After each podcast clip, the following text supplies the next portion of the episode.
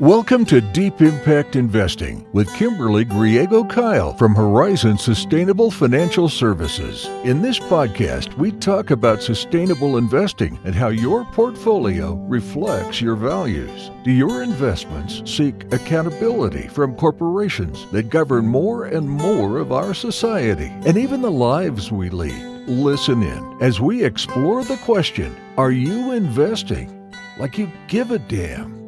Hello and welcome to Deep Impact Investing with Kimberly Griego Kyle from Horizon Sustainable Financial Services. Today is part two of a multi part series. It's probably going to be about seven podcasts. So, this is really, really exciting to me. Uh, this is part two, and the entire theme of this series is the United Nations Sustainable Development Goals.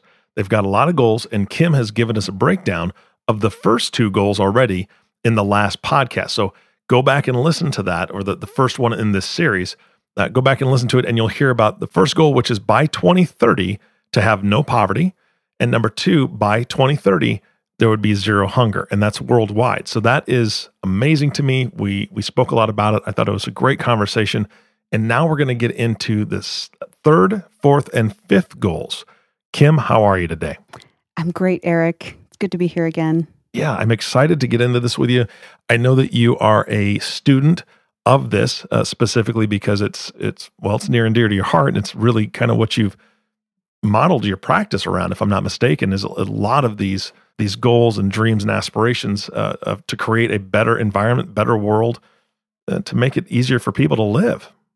Right and and it's not just us as a, a firm but there's a, a number of sustainable mutual funds who are using these 17 sustainable development goals uh, to to focus their investment strategies on. So mm. that's why we want to talk about them because yeah. they're they're important to to a lot of uh, sustainable funds now.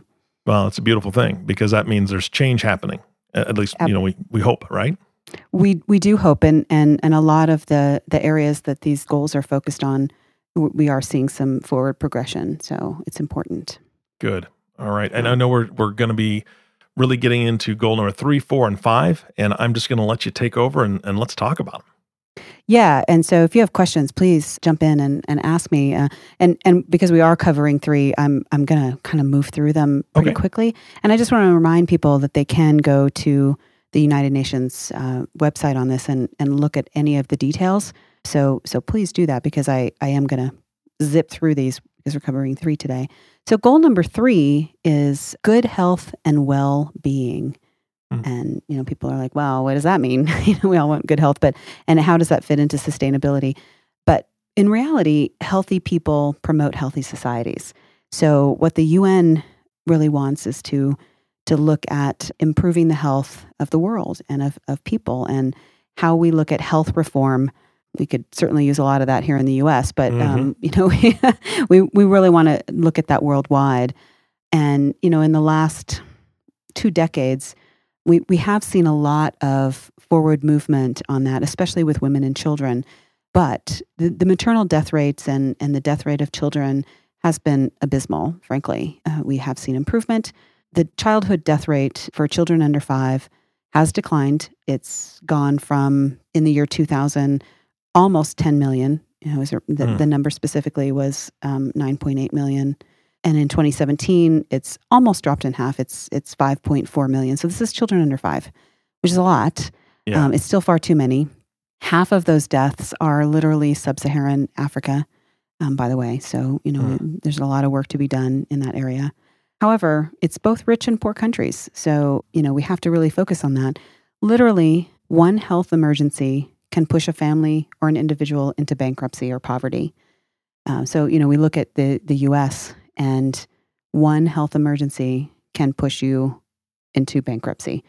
And, you know, just a quick example here, two months ago, I had a health emergency. And, you know, we think we have fairly decent health insurance here in, in the US. And if I did not have savings, I have literally hit my maximum out of pocket for the year. And that's $9,000. Wow. So I have spent $9,000 this year on medical care. Yeah, How many you families, weren't planning for. I was not planning for that. Yeah. How many families have that money in savings? Yeah. Very few. Yeah. Right? Yep. So that could push many people into bankruptcy. But another issue that we're seeing is there are a number of diseases that had very nearly been wiped out. Measles, for example. there is a huge resurgence of these diseases that uh, has has come back and that's because people are not vaccinating their children. I'm not going to get into the politics of that, but um, we need to continue vaccinating, not just here in developed countries, but in underdeveloped countries as well. These diseases can, the medical costs can be staggering. Mm-hmm. And these are preventable diseases. We had seen an 80% drop in, dis- in measles deaths, but it has certainly resurged. Two areas that have stalled in this are diseases like malaria and tuberculosis. So we had seen some improvement and now it's stalled. So the goals for, for the UN are to end preventable deaths like malaria, tuberculosis, AIDS, other communi- communicable diseases. We want to strengthen the prevention and treatment of things like substance abuse. We want to achieve universal health coverage to reduce financial risks. Um, those are just a couple of areas. There's so many more um, that the UN is looking for, but you know, if I listed them all, we could be here for 20 minutes just thinking about that. Mm-hmm. How can we help? And I, I know I said this a lot on the first podcast that we talked about this, but we have to, here in the US, work with our legislators to expand healthcare coverage. That is very important to me. It really is amazing how many people have financial difficulties because of a healthcare disaster. Literally $9,000 I have spent this year, and mm-hmm. I know, don't know a lot of people who can afford that. And, you know, we have to hold our leaders and our legislators accountable for these types of things. Um, we do need better health care just here in developed countries. We also have to look to underdeveloped countries and how we can help those. Vaccinations, we need to take care of that. We need to deal with, uh, you know, these communicable diseases. Let's talk about the flu. It's preventable. Um, it's a preventable disease. In the 2017 2018 flu season, 80,000 people died in the US alone from the flu. Yeah, that's just... yeah, it, uh, it, it's crazy to think about that, right? And according to the World Health Organization, their best estimate is that 650,000 people around the world die each year from the flu. And that's a preventable disease. It's extremely um, communicable. I mean, you know, it, think about it how easy it is. I mean, you touch something and you could potentially pick up the flu. Mm-hmm. And children and the elderly are very susceptible to to something like that. And think about our current investment portfolios. You know, if we relate this back to investing, we have to demand more responsible actions from our healthcare providers, mm-hmm. our insurance providers. These are publicly traded companies, and technically they're responsible to shareholders. So they also not just shareholder responsibility, but they have a moral obligation. So we need to to kind of push them in that right direction. Yeah, and that's I think that that's incredibly important because two things come to mind. Number one, your scenario, right? You spent nine thousand mm-hmm. dollars out of pocket. You weren't expecting it. That could be detrimental for a tremendous portion of the United States families. And then I think about worldwide. The care that you received for whatever was going on is probably better than most people would be able to receive anywhere else Absolutely. in the world. And yeah. so not only is it a financial issue, they might might not survive simple things because of the fact they don't have the care that's available. 80,000 people dying in the US because of flu with the level of uh, care that we have here is staggering to me. And um, you know, it's that one may not be a huge financial crisis necessarily unless you're in the hospital for a long time and obviously then we all know what those hospital bills look like when you stay overnight. They're in the tens of thousands, you know, hundreds of thousands, depending on how long you're in there. So there's all sorts of reasons to look at that. And then you brought up a fantastic point that still bothers me to this day is like insulin and EpiPens. Those are those have been in the news quite a yes. bit in the last couple of years.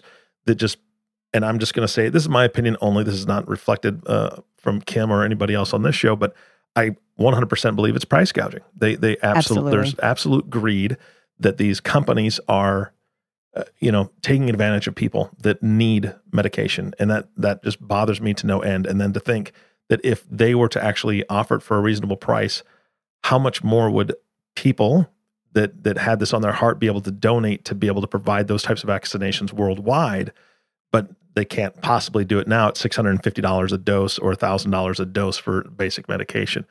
There's so yep. many changes that need to be made. And I, I'm 100% with you. Yeah.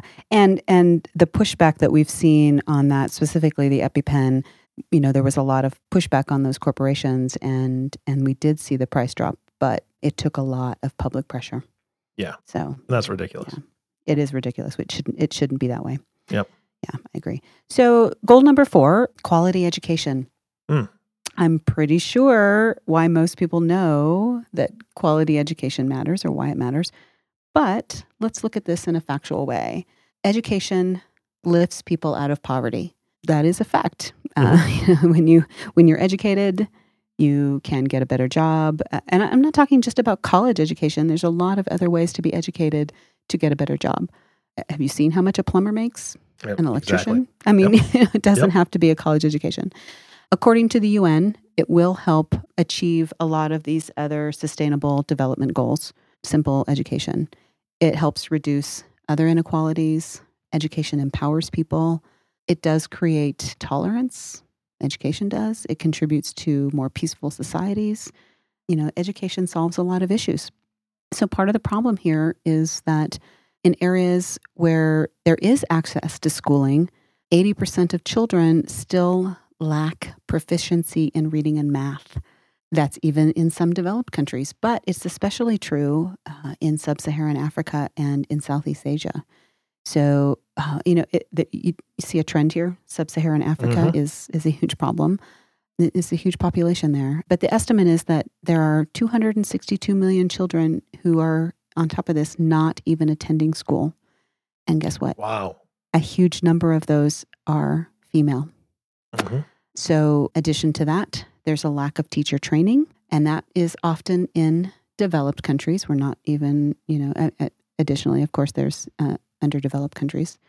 There's a lack of resources, and I'm not just talking about books, but also electricity and water. And as I just mentioned, girls are often barred from education after primary school.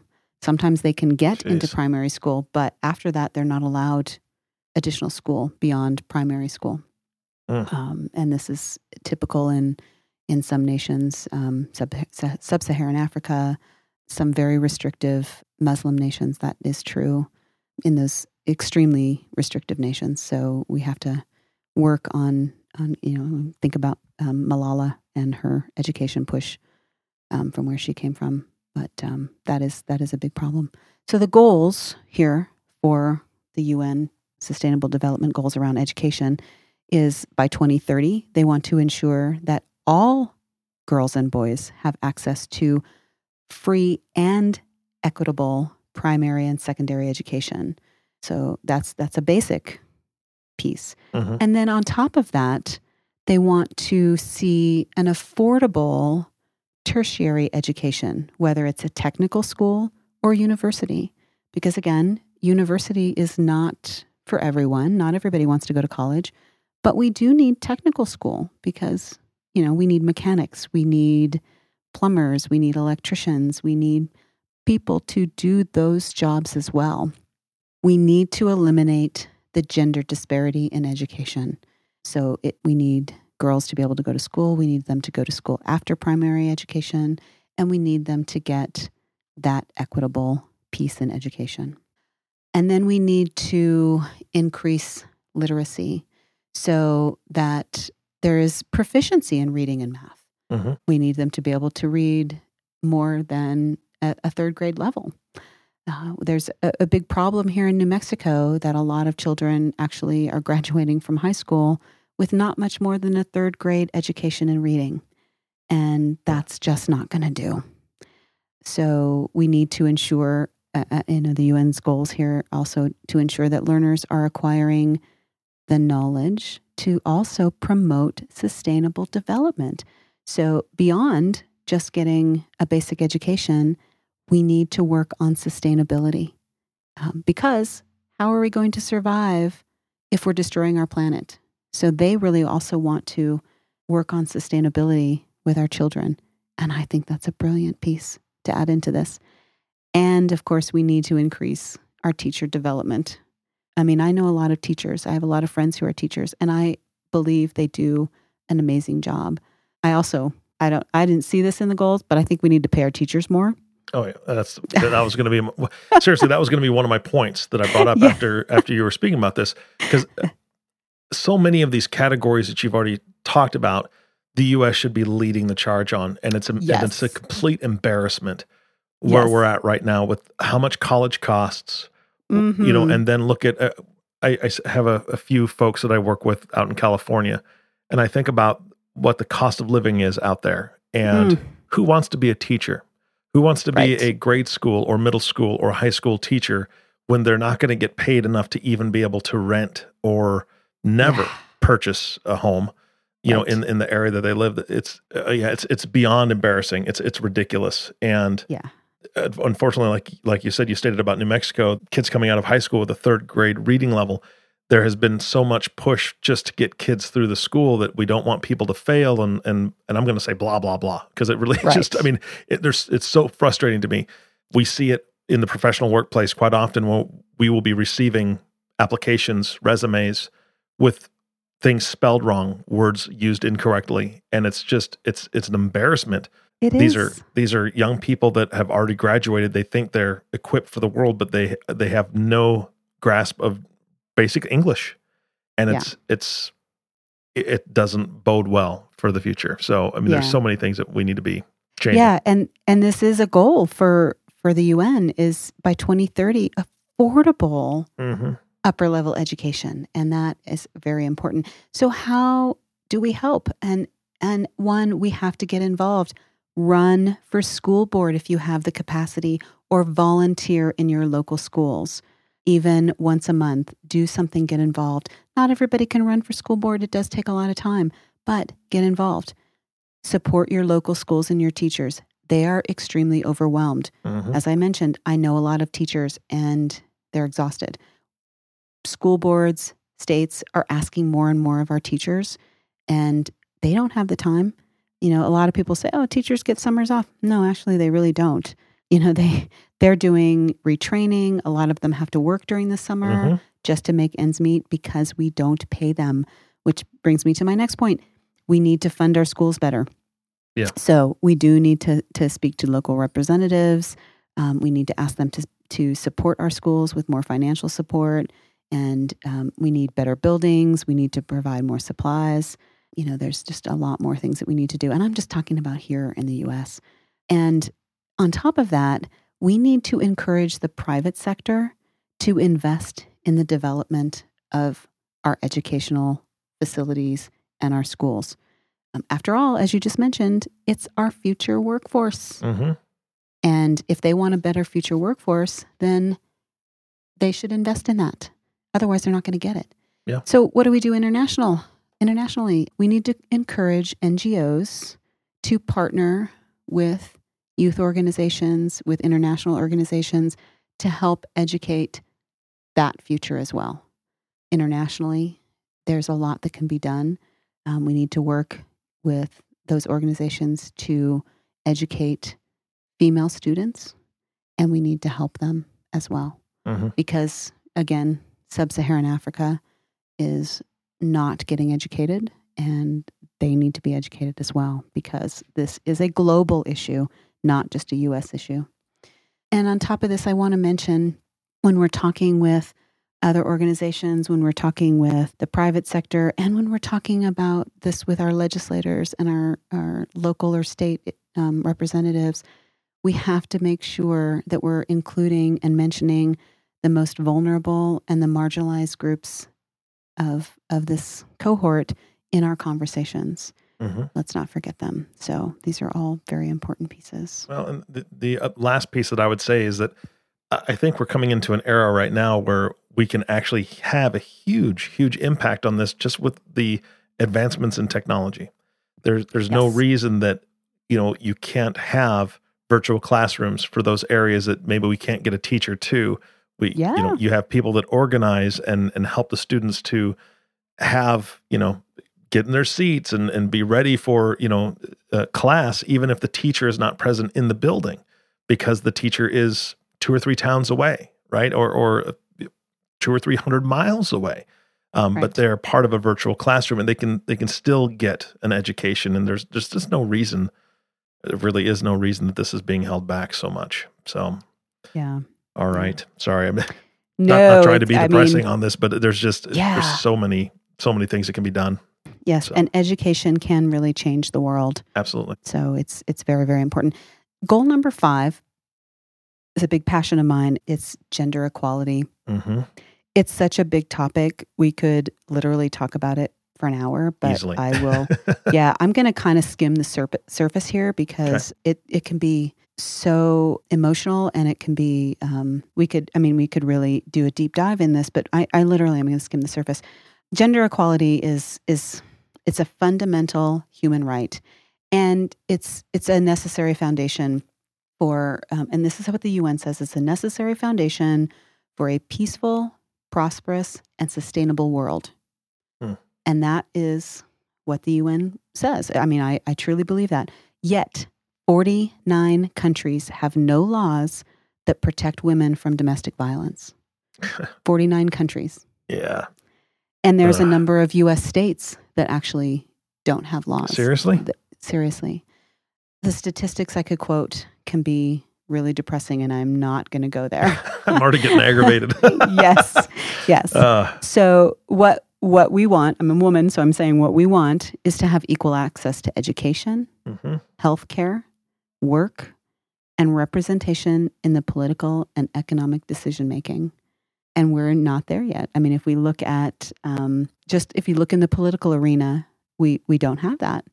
It, it's just simply not there. I just mentioned in education, right? Um, how many women are not being educated, but and and what the UN says we need to do is we need to eradicate the harmful practices that target women in the workplace. We need to end child marriage.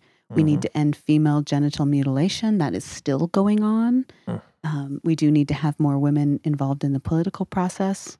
Um, all of these things will help s- help fuel sustainable economies, and they will benefit humanity if there's more equality. I mean, you know, literally, why does this matter? I mean, uh, women are half of the world's population.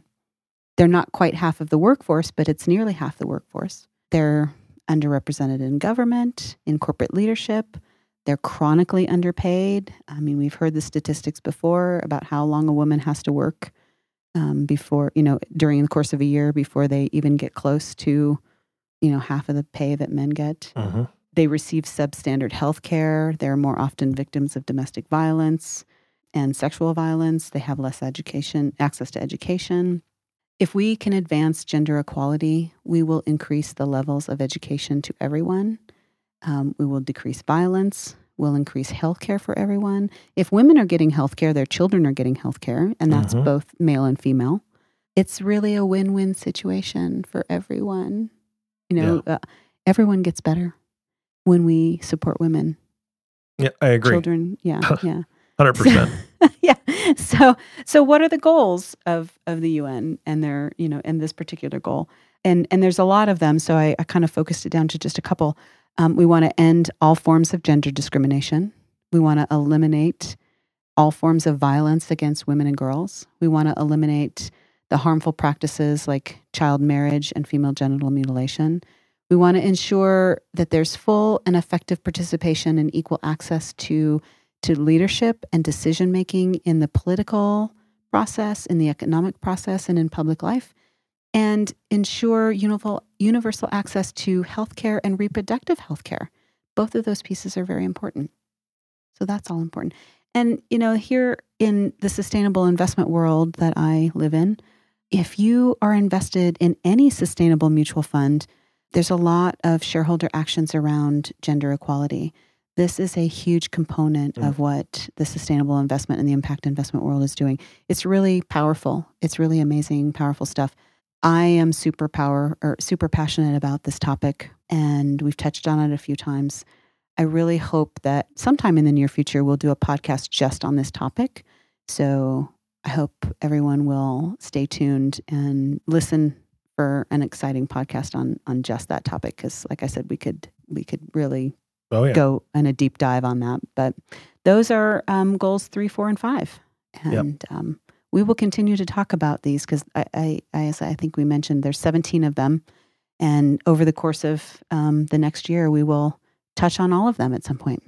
Yes, absolutely. And, and yeah. I, I want to close with, with one thing here uh, about this last topic. Kim, you have not had the the pleasure to meet my wife, and my wife has not had the pleasure of meeting you. Uh, but you are two women that are both brilliant. My wife Thank is you. absolutely brilliant in what she does and the work that she does um, with Boys Town here in Nebraska. And you are brilliant as well, and and just learning more and more about sustainable investing and, and our conversations. This this is what makes me think. And and uh, um, I'll boast also. My daughter is also brilliant. Um, and she gets a lot of that from her mother. You better add that in. Yeah, yeah exactly. no, but she really, really is. She's bright and and so smart. And it, I I look at them and I'm we're so blessed to be in the United States. We're so blessed to have a lot of opportunity, even though it's still not equal.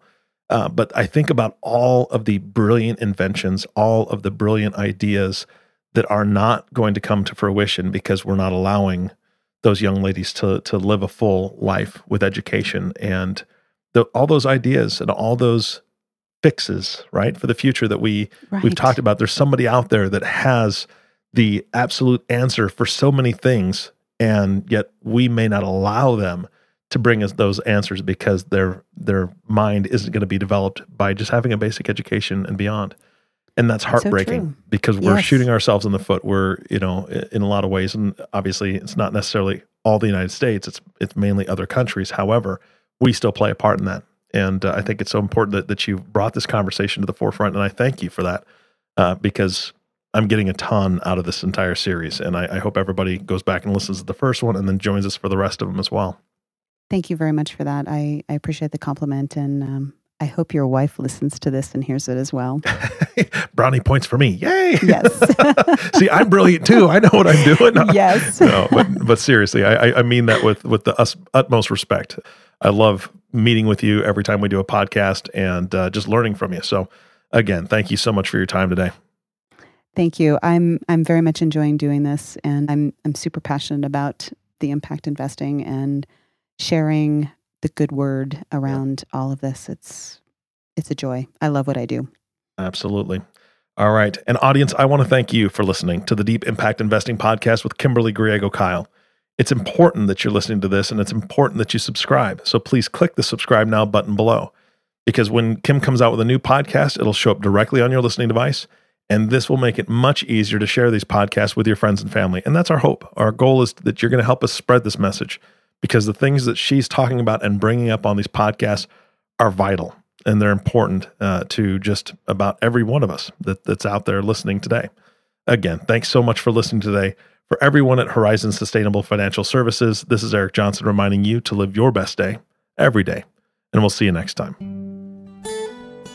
Thank you for listening to Deep Impact Investing Podcast, the sustainable, responsible impact investing podcast that shows you how to get your voice heard. It's time to start investing like you give a damn. To ask a question that we can answer on an upcoming podcast, email us at info at horizonssfs.com or join the conversation on Facebook at www.facebook.com forward slash horizons sustainable financial services or give us a call at 505 982 9661. Don't forget to click the subscribe button to be notified when new episodes become available. The companies we may speak about during our podcast are not recommendations for investment only. You and your financial advisor can determine what the right investments are for you and your situation. Horizon Sustainable Financial Services is a registered investment advisor, registered with the state of New Mexico and other other jurisdictions were registered or exempted.